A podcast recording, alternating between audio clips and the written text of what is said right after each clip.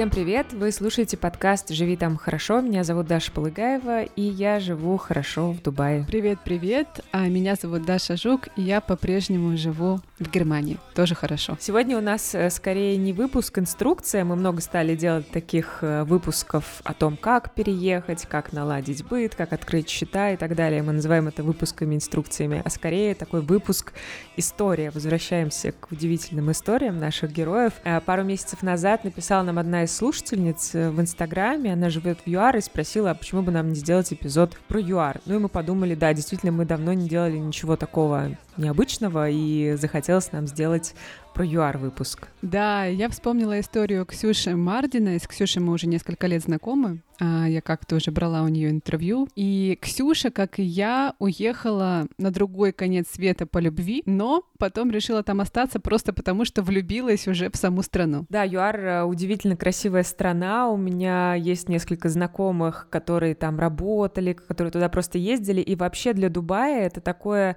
в общем, популярное направление. Я вот посмотрела, сколько лететь до Йоханнесбурга. Отсюда всего 8 часов. Для сравнения, до Парижа 7. То есть, в общем-то, достаточно близко для нас, и можно на сафари съездить. 8 часов близко. Ну, а отсюда все далеко, более-менее. Все, что не Middle East. А Middle East — это, в общем, такой не очень большой, на самом деле, список стран, куда можно съездить. Вот. И отсюда часто ездят и путешествовать. Э, в Дубае очень много э, людей, которые приезжают сюда работать, выходцев из Африки и из ЮАР в том числе. И у меня впечатление об этой стране, как это часто бывает, складывается, э, основываясь на впечатлениях о людях. И так получилось, что у меня есть два приятеля из ЮАР. Э, это Пэм, она жена нашего друга. У нее интересная история. Она была стюардессой Emirates, а сейчас она учится на пилота. Wow. И скоро она будет э, пилотировать уже самолеты. Мне кажется, что уже вот вот-вот она закончит обучение. Это прям очень-очень такая сложная штука. И она очень такой, знаешь, теплый, гостеприимный человек. И я вспомнила, как она, когда я была еще беременна, позвала нас в гости на, как это называется, когда не Рождество, а как это э, Christmas Eve, mm-hmm. да, то есть э, на следующий день, да, после Рождества, по-моему. Рождеством, Рождество такой семейный больше день. Или да. перед Рождеством, да, когда вот гостей да. зовут. И мы пришли, и она просто одна приготовила целый огромный стол. Там было вообще все на этом столе. И там и мясо, и рыбы, и такие салаты, и сики. И она даже, видимо, провела какой-то research и приготовила нам оливье. Класс. То есть она посмотрела, какие есть там, типа, русские салаты, которые можно приготовить. То есть э, она прям такой невероятно удивительный. Заливная рыба. Заливная рыба. Теплый человек, да-да-да, селедка под шубой. И еще у нас есть очень забавный приятель Луи, бывший коллега моего мужа. И он такой, знаешь, как бы человек, от которого ты не ожидаешь слышать каких-то вещей, там, ну вот какой-то консультант, да, он там, не знаю, занимается там подсчетами, аналитикой, презентациями, а Луи очень любит там классическую музыку, русскую литературу, он постоянно там это упоминает. Творческий что... такой. Вот, угу. да-да-да, у него такой твор- творческая такая натура. И у нас была с ним очень смешная дискуссия. Мой муж, он представляется иногда не как Сергей, а как Серджи, как-то, короче, как-то сокращает свое имя. Угу. И, э, значит, Луи такой говорит, а вы знаете, я тут э, поговорил со своей подругой, она мне сказала, что правильно произносить это имя э, Сергей, это так? Мы говорим, ну да, да. Он такой, а, ну как Сергей Прокофьев. Да, как Сергей Прокофьев. То есть ты просто абсолютно не ожидаешь от человека, что он там будет упоминать Сергея Прокофьева, и он действительно знает, кто такой Сергей Прокофьев или там Владимира Набокова и так далее. То есть он такой возвышенная такая натура. Я всегда просто угорала от того, э, насколько человек может быть более широких взглядов, скажем так, и интересов, чем тебе кажется, так когда ты первый раз его встречаешь. Ну, Филипп, он тоже консультант, но при этом он такой творческий очень очень кар... любит поесть, любит, как мы знаем. поесть, а еще пишет картины периодически, делает какие-то скульптуры. Ну, правда, Ого. давно этого не делал, да. Угу. Даже из камня что-то пытался угу. э, ваять. Вот. Возможно, так еще люди, которые занимаются какими-то бизнес-штуками, они, э, у них, если у них есть творческая натура, они это компенсируют, э, знаешь, в своих хобби, каких-то да. Да, увлечениях. Да, да, да, да, да. Ну вот по этим двум людям не широкий круг у меня знакомств, но мне складывается какое-то очень приятное впечатление представление о стране и решили мы, почему бы не записать выпуск про ЮАР. Да, полетим сегодня с Дашей в ЮАР. Ксюша Мардина, у которой мы берем сегодня интервью, кофаундерка Big Magic Studio. Вместе со своей партнеркой Ксюша придумывает и организует необычные авторские туры по Южной Африке. А, и сама Ксюша называет Big Magic Studio таким мостиком между Африкой и русскоязычным миром, потому что путешествия они придумывают для русскоязычных людей. И помимо вот таких приключений, а, они еще снимают э, ТВ-шоу, а еще в планах у них музыкальный фестиваль и конференция. Класс, ну Ксюша совершенно удивительная история, вообще с Африкой связанная, так что enjoy. Enjoy. Ксюша, привет-привет. Ксюша, привет. Всем привет. Спасибо, что пришла к нам в гости. Спасибо, что позвали. Очень хочется расспросить тебя про твой африканский опыт. А, расскажи, пожалуйста, как ты впервые оказалась в Африке еще до переезда в ЮАР? Мы знаем, что ты туда попала совсем маленькой девочкой. Да, это правда. Я оказалась в Африке в возрасте полутора лет. А, мои бабушка с дедушкой, точнее, мой дедушка работал в Адис-Абебе, в Эфиопии, а, в составе ООН, и а, мои родители решили, что будет проще, лучше и безопаснее всем, если я, это было в начале 90-х, отправлюсь туда. Но решили они, что я туда отправлюсь одна. А, мне было полтора года. Они попросили знакомую, которая летела а, рейсом Москва-Адисабеба, а, за мной присмотреть в самолете. И отвезли меня в аэропорт. Я помахала ручкой и пошла спокойно на посадку. Вот. Ну вот до сих пор работаю с психологом. Хотела сказать, стала самостоятельной в полтора года. Произошла сепарация. Да, да, моя мама говорит, что мне все объяснили, я все поняла, сказала, ну хорошо, до свидания, и, и пошла. Вот. А сейчас, став мамой сама, я пытаюсь понять, как вообще это возможно, потому что если бы я своих детей привезла в аэропорт и сказала до свидания, это было бы такое, мне страшно даже представить. Вот. Но я, тем не менее, села в самолет и поехала жить со своими бабушкой и дедушкой, которых я на тот момент никогда не видела. Это была первая встреча. То есть не только Африку не видела, но еще и людей, которым летела. Да, да, то есть это были незнакомые люди, незнакомая страна. Мне было полтора года, но по а, утверждениям моих родителей я была спокойна, самостоятельна, самостоятельна и независима. А сколько времени ты там провела? Полгода. Полгода? Да. Ты помнишь что-то или ты помнишь только рассказы ну, того, ну, что ну, там наверное, было? вы знаете, как в таком возрасте очень сложно понять, что воспоминания, а что воспоминания, созданные фотографиями. То есть э, мне кажется, что я mm-hmm. помню. Мне кажется, что я помню огромных черепах, на которых я каталась. Э, мы жили в российском посольстве в Адисабебе. Мне кажется, что я помню обезьян, которые крали у меня фрукты, когда мы ездили куда-то купаться, как, как бассейны. Бабушка мне резала фрукты. Надо сказать, что я вернулась в Эфиопию потом второй раз. То есть я вернулась через полгода в Москву, а потом меня отправили туда еще раз, по-моему, тоже на полгода. Вот. А, то есть я не знаю, какие из этих воспоминаний в каком возрасте появились,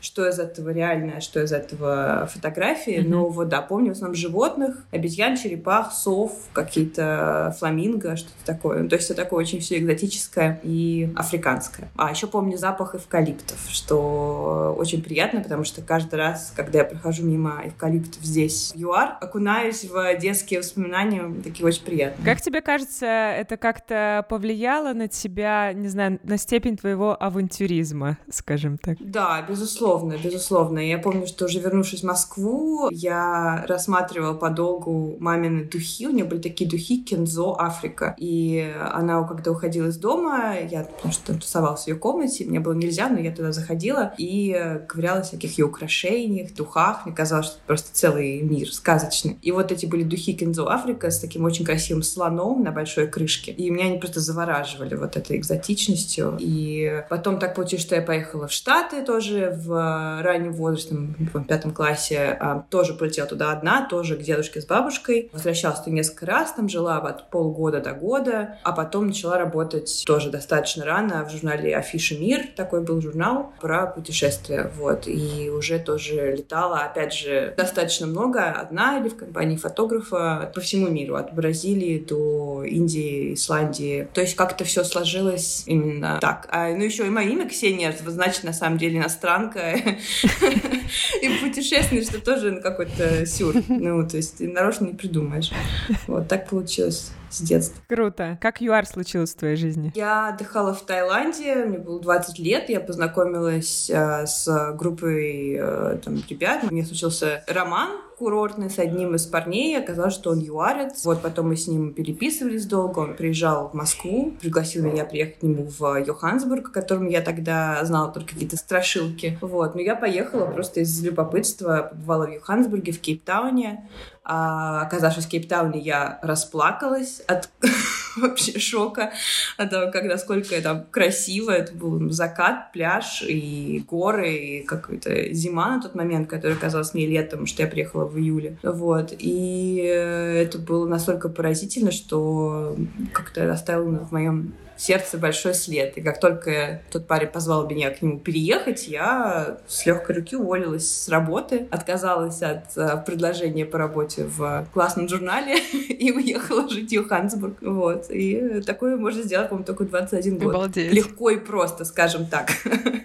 Конечно, уже в более зрелом возрасте я бы еще сто раз подумала. Но я рада, что так получилось, потому что, конечно, это изменило всю мою жизнь. Расскажи про какие-то свои первые впечатления, когда ты там оказалась, уже не как турист? А, ну, Йоханнесбург — это очень специфический город. Я долго не могла понять, как сам город устроен. Я все спрашивала тогда своего бойфренда, а где же город-то? Он говорит, ну вот, вот он город. Я говорю, нет, это не город, это какие-то, это какая-то деревня. Ну, то есть это пригороды. Большинство людей а, среднего класса, скажем так, живут в пригородах, а сам город, город в нашем как бы российском, московском понимании с высокими зданиями, э, большими улицами, трафиком, а, это такой как бы постапокалиптичный пейзаж, а, куда ну, редко на самом деле приезжаешь только по необходимости, есть какой-нибудь офис или редкую встречу. А, а так в основном все как стараются жить в пригородах. Вот, то есть э, впечатления были смешанные. Я не могла понять, э, как там все устроено, и решила, собственно, в этом разобраться, открыв местный журнал по типу афиши или тайм-аута. То есть не было там ничего подобного, был какой-то дурацкий пиратский сайт, ну и какие-то газеты, вот. И я решила сделать такое сама. И сделала кампанию на Кикстартере и запустила очень прикольный сайт, онлайн-журнал про местные события, интересных людей. Собрала журналистов, которые писали колонки, делали рецензии на классные места. И таким образом как бы я сама изучала этот город, изучала людей, которые делают в нем что-то интересное. И это было как бы такое мое, собственно, достаточно эгоистичное желание внедриться вообще в культуру происходящего в Йоханнесбурге. И это, конечно, не очень помогло. Это было очень интересно. Это на русском языке ты делала проект или на английском? Нет, на английском. То есть это было для местных, для йоханнесбургцев, для юарцев. Это было очень прикольно, это было что-то новое совсем. Но, опять же, с журналистским бэкграундом, тогда в возрасте 22 лет, я не умела это монетизировать, поэтому это просуществовало где-то два года на чистом таком энтузиазме, каких-то там партнерствах с местными заведениями. Потом превратился уже в другой бизнес, который, который я запустила уже попозже. Про это тоже поговорим. А расскажи, почему все-таки ты решила там остаться, потому что легко можно было бы себе представить ситуацию, что ты переехала, пожила какое-то время, Дальше что? Непонятно, что делать и зачем оставаться. Почему ты все-таки осталась? Первые два года я оставалась из-за отношений. То есть я хотела построить отношения с э, этим парнем. И они достаточно неплохо развивались до какого-то момента, после которого они перестали развиваться. Вот. А когда они перестали развиваться и еще там через год мы расстались, на тот момент я уже запустила новый бизнес. И э, мне хотелось его э, развивать дальше дальше.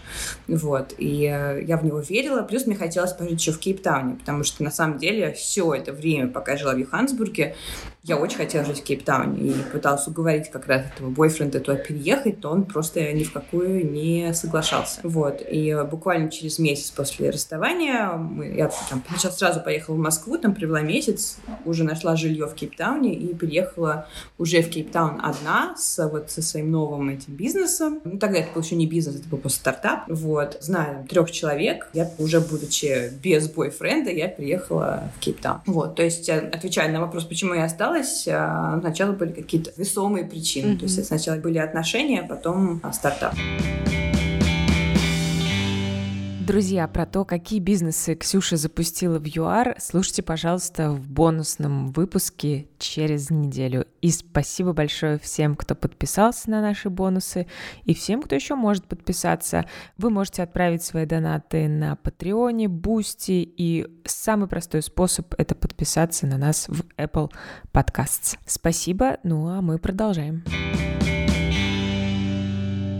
Я хотела немножко про ЮАР расспрашивать. Э, ты говорил, что всегда, когда жила в Йоханнесбурге, хотела переехать в Кейптаун, и сейчас ты в Кейптауне, да, живешь? Да, да, да. Чем да. этот город э, тебе так нравится? Он небольшой, очень красивый, в нем сочетаются какие-то совершенно фантастические вещи, ну, от природных, то есть это горы посреди города, причем не просто горы, а ну, невероятно красивые горы, то есть столовая, горная гряда 12 апостолов, львиная голова, то есть сами эти названия просто мне первые лет пять кружили мне голову, то есть я как прям влюбилась в город, то есть если бы город был человеком, то есть я прям влюбилась в него, прям какой-то кайф в нем жить, и э, все его проявления от э, закатов до дорог таких извилистых, до зимы, я очень люблю местную зиму, когда наступают туманы, и просыпаешься под гул кораблей в океане, что они все начинают гудеть. И это так романтично. Вот. Конечно же, природа, цветы, водопады прям в городе. Ну, то есть это нереально просто, какой-то аватар.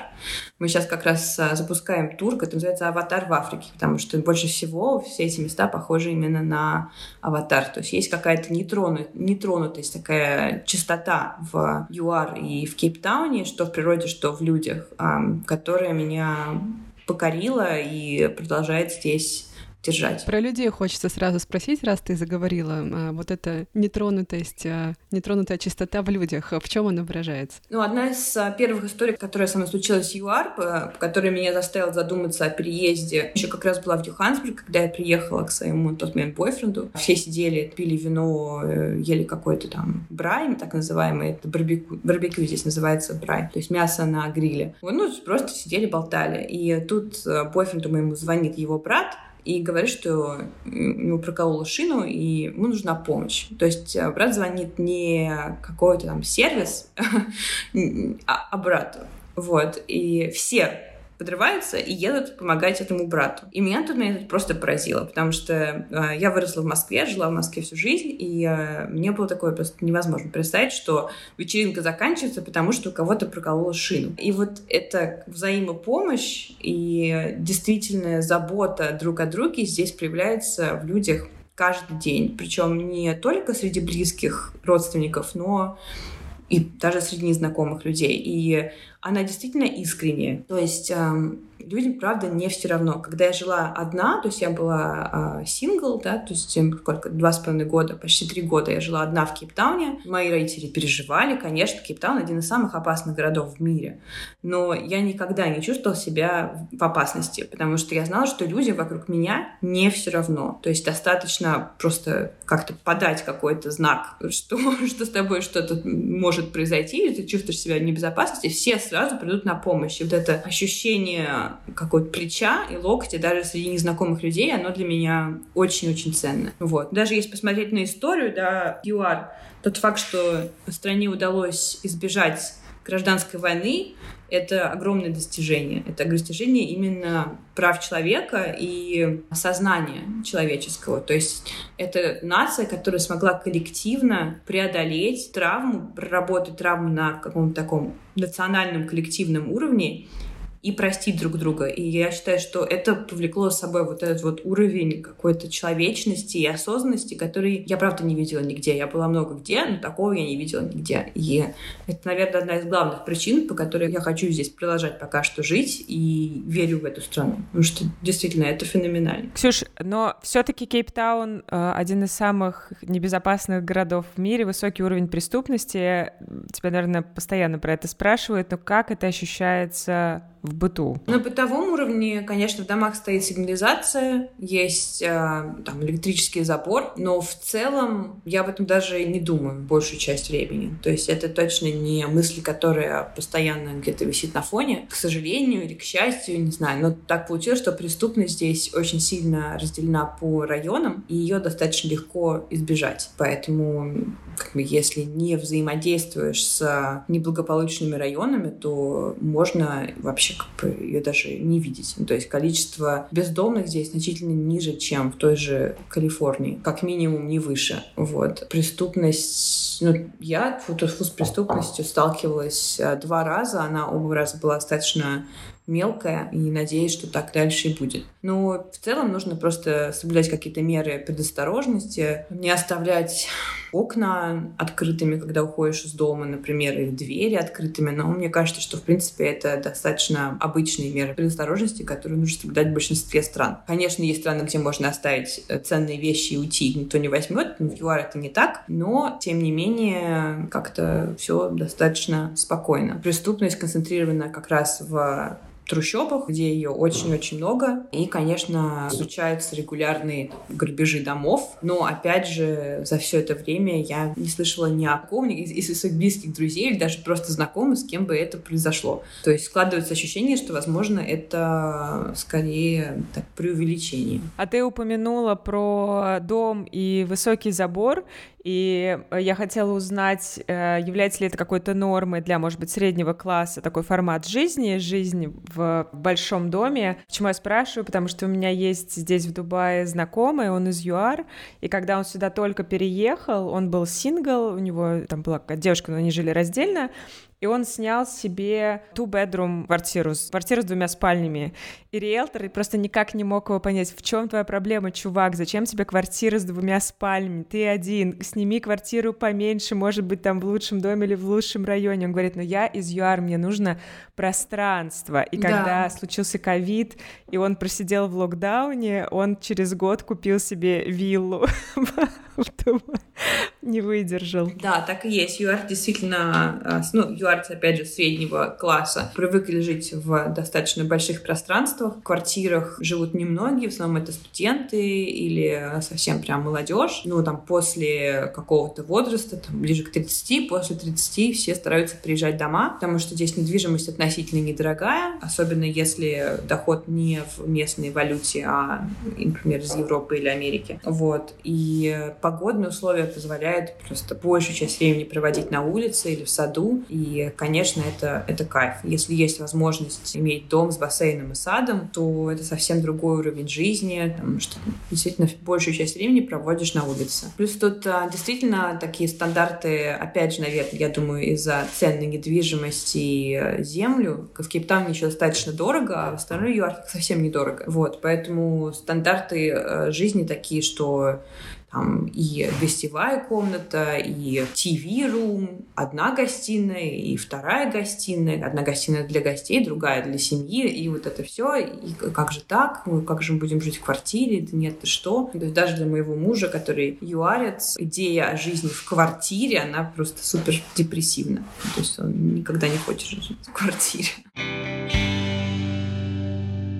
Если кому-то из наших слушателей будет это интересно, вот а, кто-то, возможно, собирается приезжать в ЮАР, какой средний бюджет нужен а, синглу для того, чтобы чувствовать себя нормально? Ну, смотря какие запросы и стандарты, конечно. Ну, когда я была сингл, это, правда, было уже 8 лет назад, мне хватало двух с половиной тысяч долларов в месяц на жизнь. Но это было, опять же, давно, да, то есть сейчас я думаю, что повыше цены, где-то я просчитывала, наверное, на 3. Ну, опять же, если это снимать отдельную квартиру в хорошем районе, с хорошим видом, можно попроще, можно шерить а, квартиру с кем-то, если это сингл человек, можно снимать вдвоем или втроем, тогда будет, естественно, дешевле. Но в целом, наверное, я бы сказала, что аренда жилья, просто квартиры, это где-то 1000 долларов в месяц. Плюс в ЮАР достаточно сложно без автомобиля. Можно в Кейптауне жить без автомобиля, ездить на Uber, там, на велосипеде и так далее. Просто не так удобно. Тут э, очень автомобильная страна. Вот. Плюс э, достаточно много интересных локаций за пределами города. Там 40 минут, час. Винные регионы, винодельни, всякие пляжи и так далее. Туда классно ездить на машине. Вот. Но опять же, знаю многих, у кого машины нет, а из э, тех, кто недавно приехал. Сейчас тут случилась новая волна иммиграции, наверное, как везде. Вот. Многие приехали без машин и достаточно нормально живут, передвигаются на такси. Вот. То есть это не обязательно. Но да, жилье не дешевое, питание достаточно, ну, по сравнению с Дубаем, очень дешево.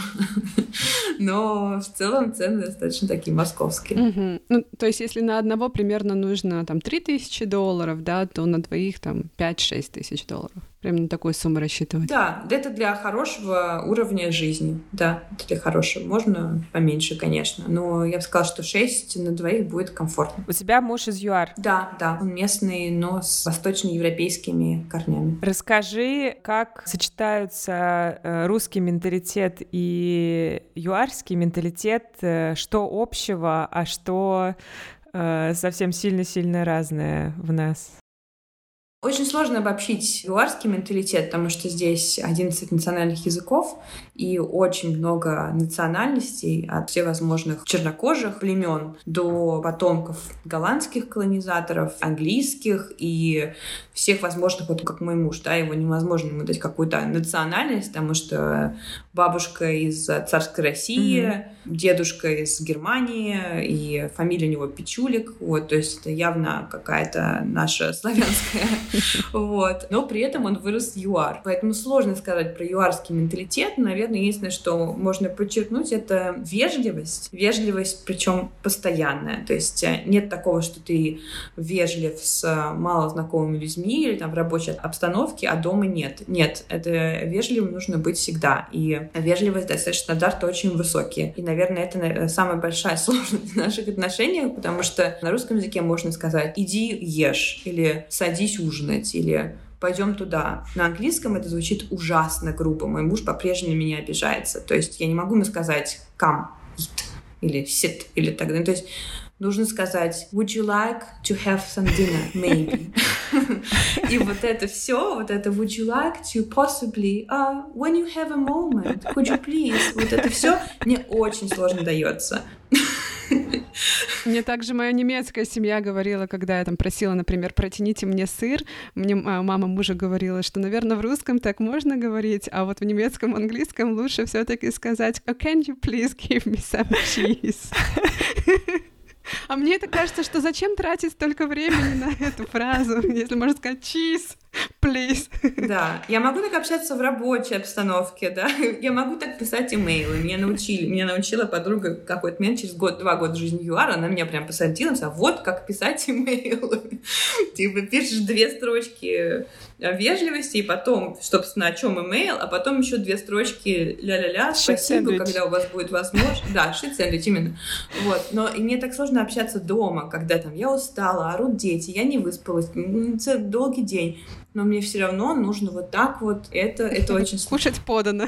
Да, да. Когда будет возможность, задумайся о том, чтобы присесть, покушать. Если хочешь, конечно. Ужас. Ксюша, а я читала в тексте, который ты публиковала в Андерзин, а, про то, что твое русское чувство юмора сначала принимали за грубость. Ты можешь вспомнить какие-то вот такие нелепые ситуации? Да.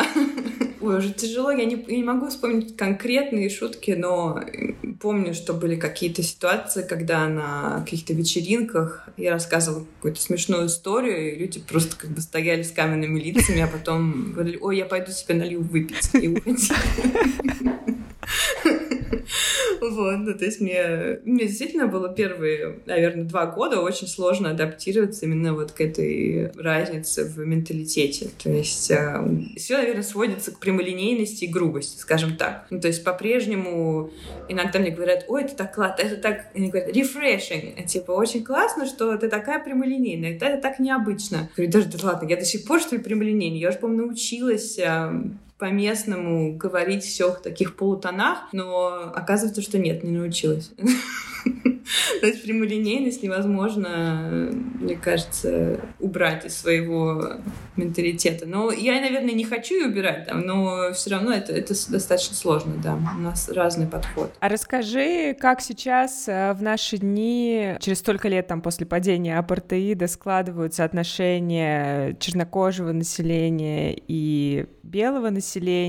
Чувствуется ли какое-то, есть ли какие-то проблемные места, чувствуется ли какое-то напряжение? Как это работает сейчас? Формально его нет, э, как бы напряжения, но на практике оно, конечно, чувствуется. Особенно если выехать в другую африканскую страну, в которой не было апартеида, это практически любая страна, то есть любая другая африканская страна. И видно разницу между э, чернокожими, например, в Кении, несмотря на то, что все равно она была колонизирована, да, но такого, как ЮАР, там не было. И чернокожими в ЮАР. То есть э, все равно юарцы, они сами, причем черные юарцы себя часто ведут так, как будто они опасаются, как будто они ну, не такие, как мы, белые люди. То есть вот эта разница, она чувствуется. То есть, например, в местных семьях принято иметь нянь. У нас тоже есть няни. Няни все чернокожие. И если мы приходим там на детский праздник, где есть и няни, и родители, няни всегда будут отдельно. Не потому, что их просят быть отдельно, а потому что они сами чувствуют себя более комфортно стоять, общаться отдельно, есть отдельно. И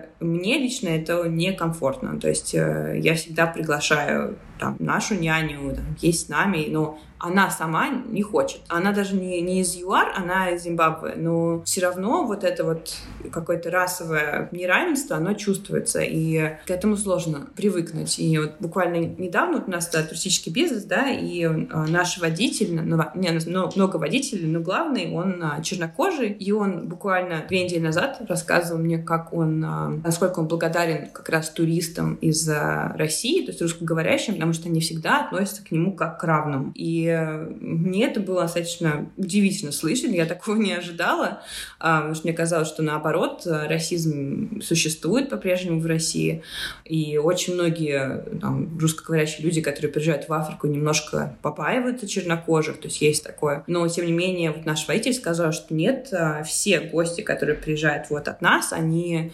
всегда приглашают его обедать с ними, они приглашают его в гости, они общаются с ними, то есть не ведут себя так, как будто они лучше, чем он. А как раз местные ведут. Но это все на таком очень тонком уровне, и э, такое действительно чувствуется, если бывает. И им было приятно слышать такое про наших путешественников русскоговорящих. Ты писала еще в одном тексте, что при этом в обществе принято помогать э, там помощникам, которые есть в семье, тем же няням. Да. Как это работает? Ну, как сказать, принято. То есть э, среди осознанной части населения, да, которые, которые не все равно на развитие этой страны, это принято. То есть спонсировать какие-то курсы обучающие, помогать оплачивать школу детям, как-то давать какие-то нормальные условия, то есть а, работа по не по минимальной ставке, потому что минимальная ставка здесь а, в день это, точнее в месяц минимальная ставка оплаты труда это 130 долларов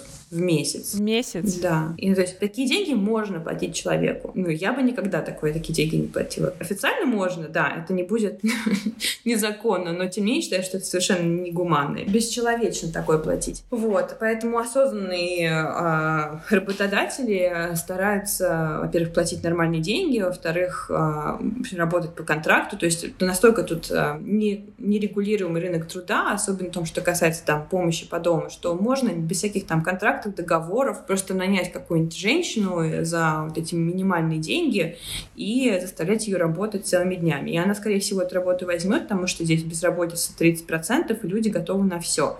Вот. И многие, на самом деле, это эксплуатируют. Но все-таки юарцы, особенно юарцы в нашей среде, они стараются поддерживать тех, кто на них работает, давать там дополнительные какие-то возможности и, там, и садовникам, и работникам по дому, отдавать вещи старые, то есть не продавать, именно отдавать. Ну, то есть поддерживать как можно больше, потому что, конечно, сложно всем. Сейчас у нас еще кризис электричества, то есть люди вообще еще без электричества сидят, и это прям всем тяжко.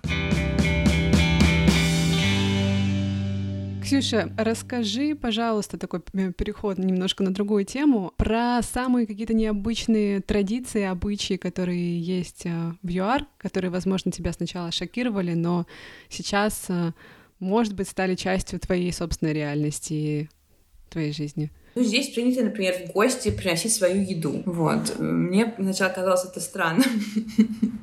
вот. То есть и алкоголь, и еду. И, ну, ешь, это не только свою еду, то есть как можно есть всю еду, но принято что-нибудь принести.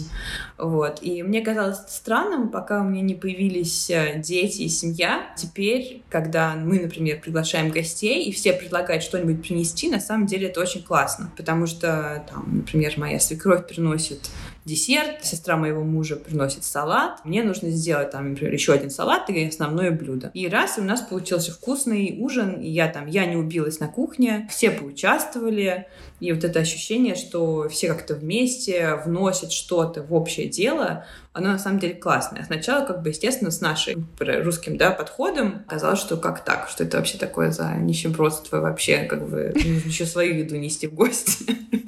Вот. А... а это про взаимопомощь, да, скорее? Да, вот это взаимопомощь и, и про какое-то внесение общего вклада в дело. И это достаточно классно. Вот. Плюс все помогают убирать, да ладно. что тоже классно. После ужина да, ты имеешь в виду? Да, mm-hmm. да, да, после ужина раз такие все прям там, кто-то несет по тарелке на кухню, кто-то начинает их мыть, кто-то там собирает какой-то скатерть.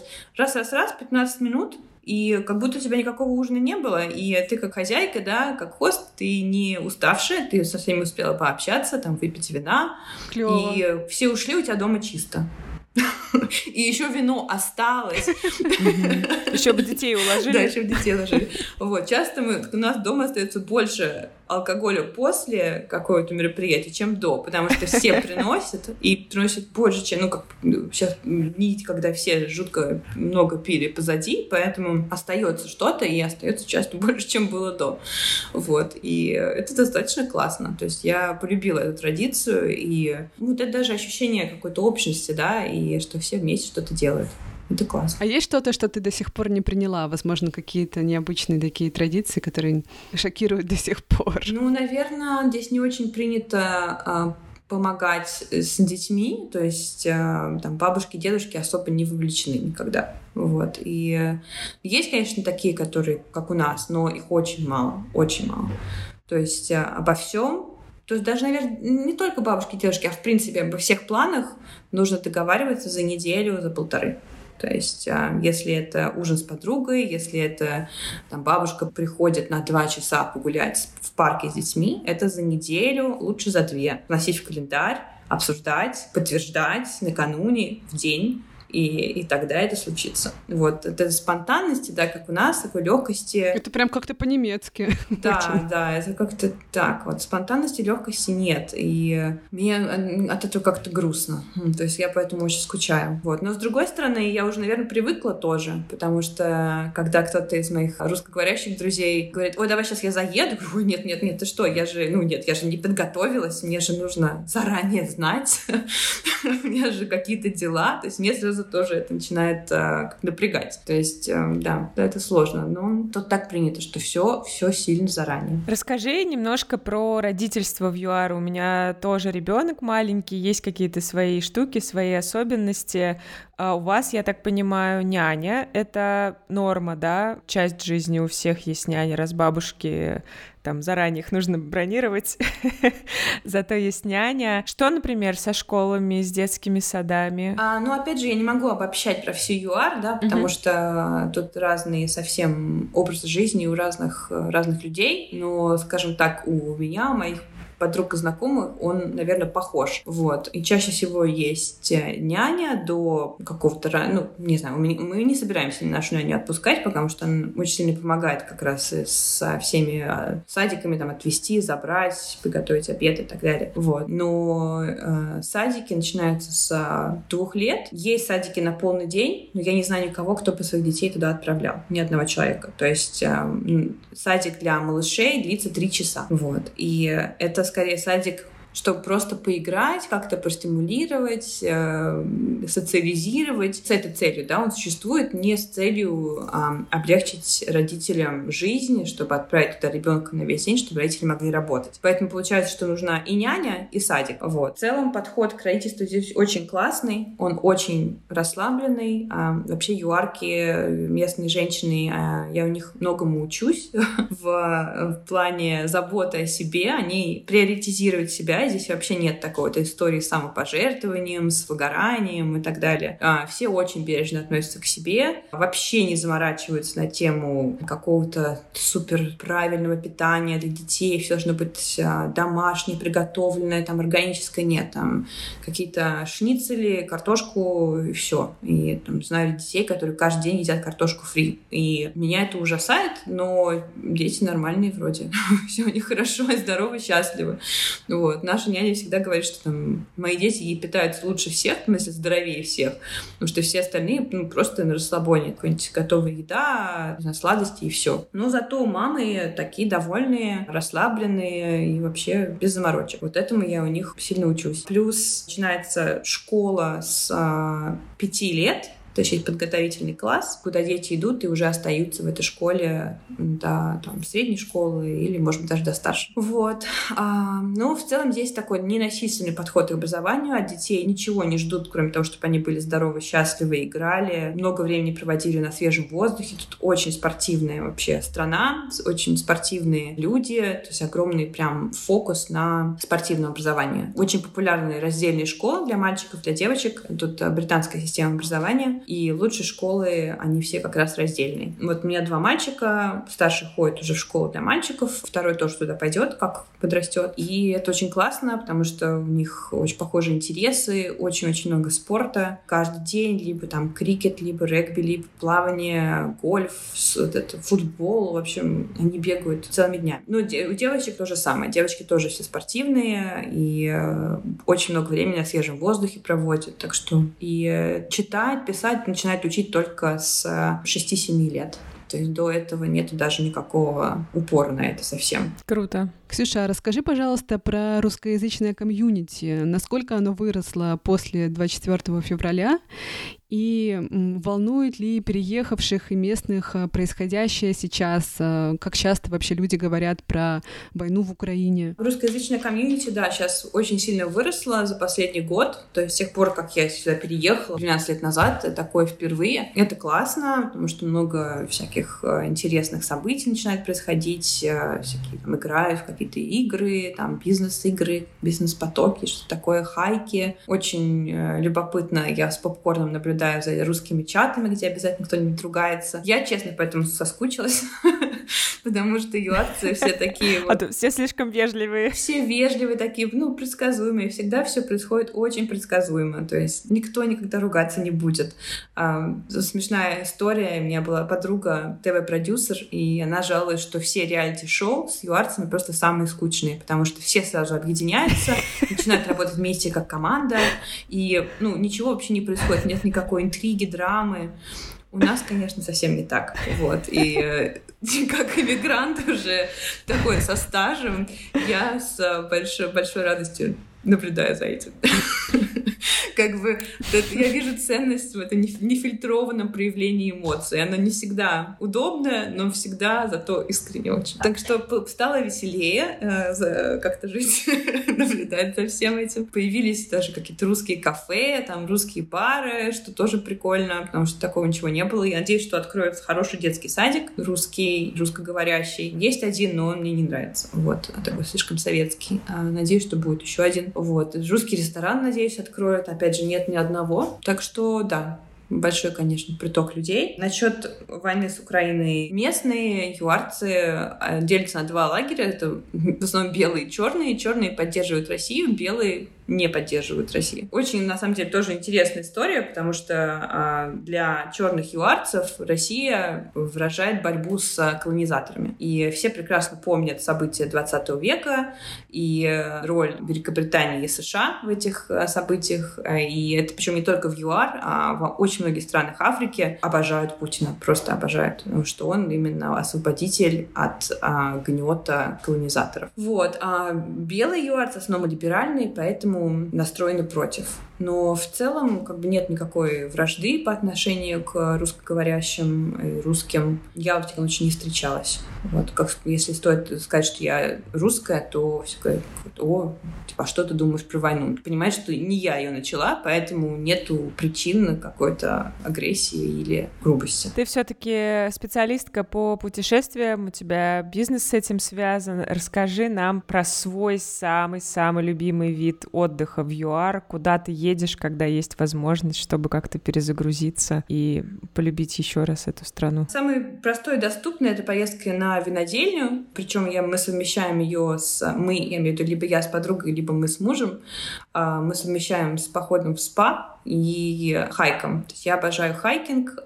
Я открыла для себя походы в горы только как раз в ЮАР, потому что как москвичка для меня это было совершенно не, незнакомое, непонятное занятие. Вот. А тут это мое самое любимое занятие. То есть 2-3 э, 4-5 часов похода в горы, а, без каких-то экстремального скалолазания, но, а, может быть, немножко там покарабкаться по камням, но это просто самый большой кайф. Какой-нибудь горный водопад, природа, цветы — это потрясающе. И здесь так много маршрутов, что можно ходить годами и не увидеть даже половины. Вот. Это из таких самых доступных способов перезагрузиться. Это мой любимый. А прям путешествий — это сафари, конечно. Тоже вот интересная очень история, потому что для, эм, для нас, когда для людей из России или русскоговорящих, это не очень знакомая тема. То есть те, кто никогда не был на сафари, чаще всего не понимают, зачем туда ехать. Ну, типа животные, животные. Зачем это еще, это еще дорого же, да, зачем за столько денег платить? И это можно понять только там оказавшись хотя бы один раз. Потому что когда ты в меньшинстве, когда ты самый слабый обитатель или вообще самое слабое существо среди всех, кто находится на этой территории огромной, да, африканской саванны, это как-то очень перестраивает, перезагружает и помогает поставить себя и свои проблемы на место. И вообще себя как человека на место в истории и в цикле жизни. Это супер крутая перезагрузка. Вот. И сафари я, наверное, люблю больше всего. И как раз хочу развивать тему сафари как э, направление путешествий для русскоговорящего рынка. Очень мало, на самом деле, экспертов в, в этой сфере. Я знаю буквально одного среди русскоговорящих. Местных, конечно, намного больше.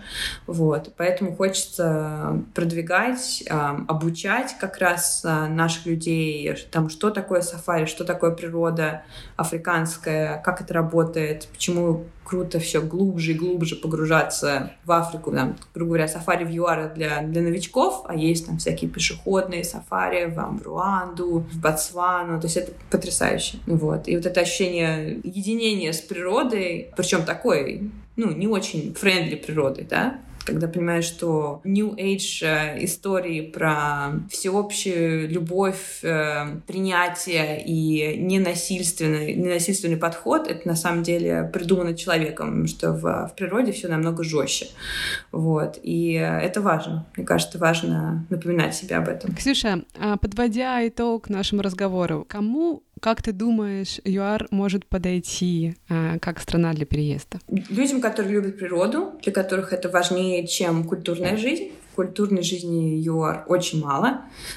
Есть современное искусство, есть какой-то э, театр, который после России покажется просто смешным. Ночная жизнь есть, но тоже не после Москвы просто ни о чем. Но зато природа — это самое, самое важное. Вот. Поэтому если человек любит природу, для него жизнь вблизи природы не обязательно там какой-то ферме, да, но вот все равно вот это взаимодействие с природой каждый день — это приоритет, то ЮАР определенно подойдет. И фокус скорее на развитии человеческих качеств, а нежели на потреблении. То есть ЮАР — это не про потребление.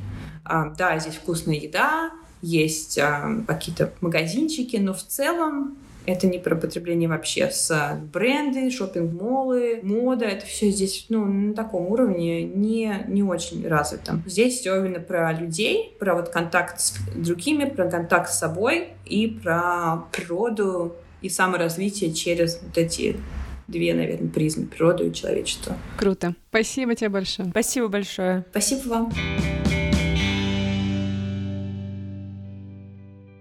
Друзья, спасибо, что дослушали этот эпизод а, до конца. Мы так всегда говорим, потому что а, нам важно, чтобы вы дослушивали, но мы с Дашей уверены, что он вам понравился, потому что, правда, у Ксюши такая очень классная, необычная история, и мне прям захотелось, как всегда, а, срочно полететь в ЮАР. Я думаю, что в ближайшие годы мы точно это сделаем. Э, Африка вообще обязательно должна быть, мне кажется, в списке всех заядлых путешественников. Сафари — это круто.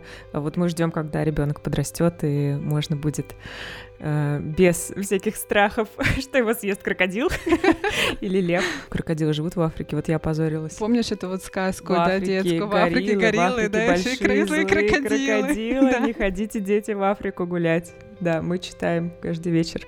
Короче говоря, ЮАР точно в списке для путешествий. Вы знаете, к кому обращаться. Это не реклама, но мы готовы всегда поддержать наших героев. Оставайтесь с нами. Пока-пока. Живите там хорошо. thank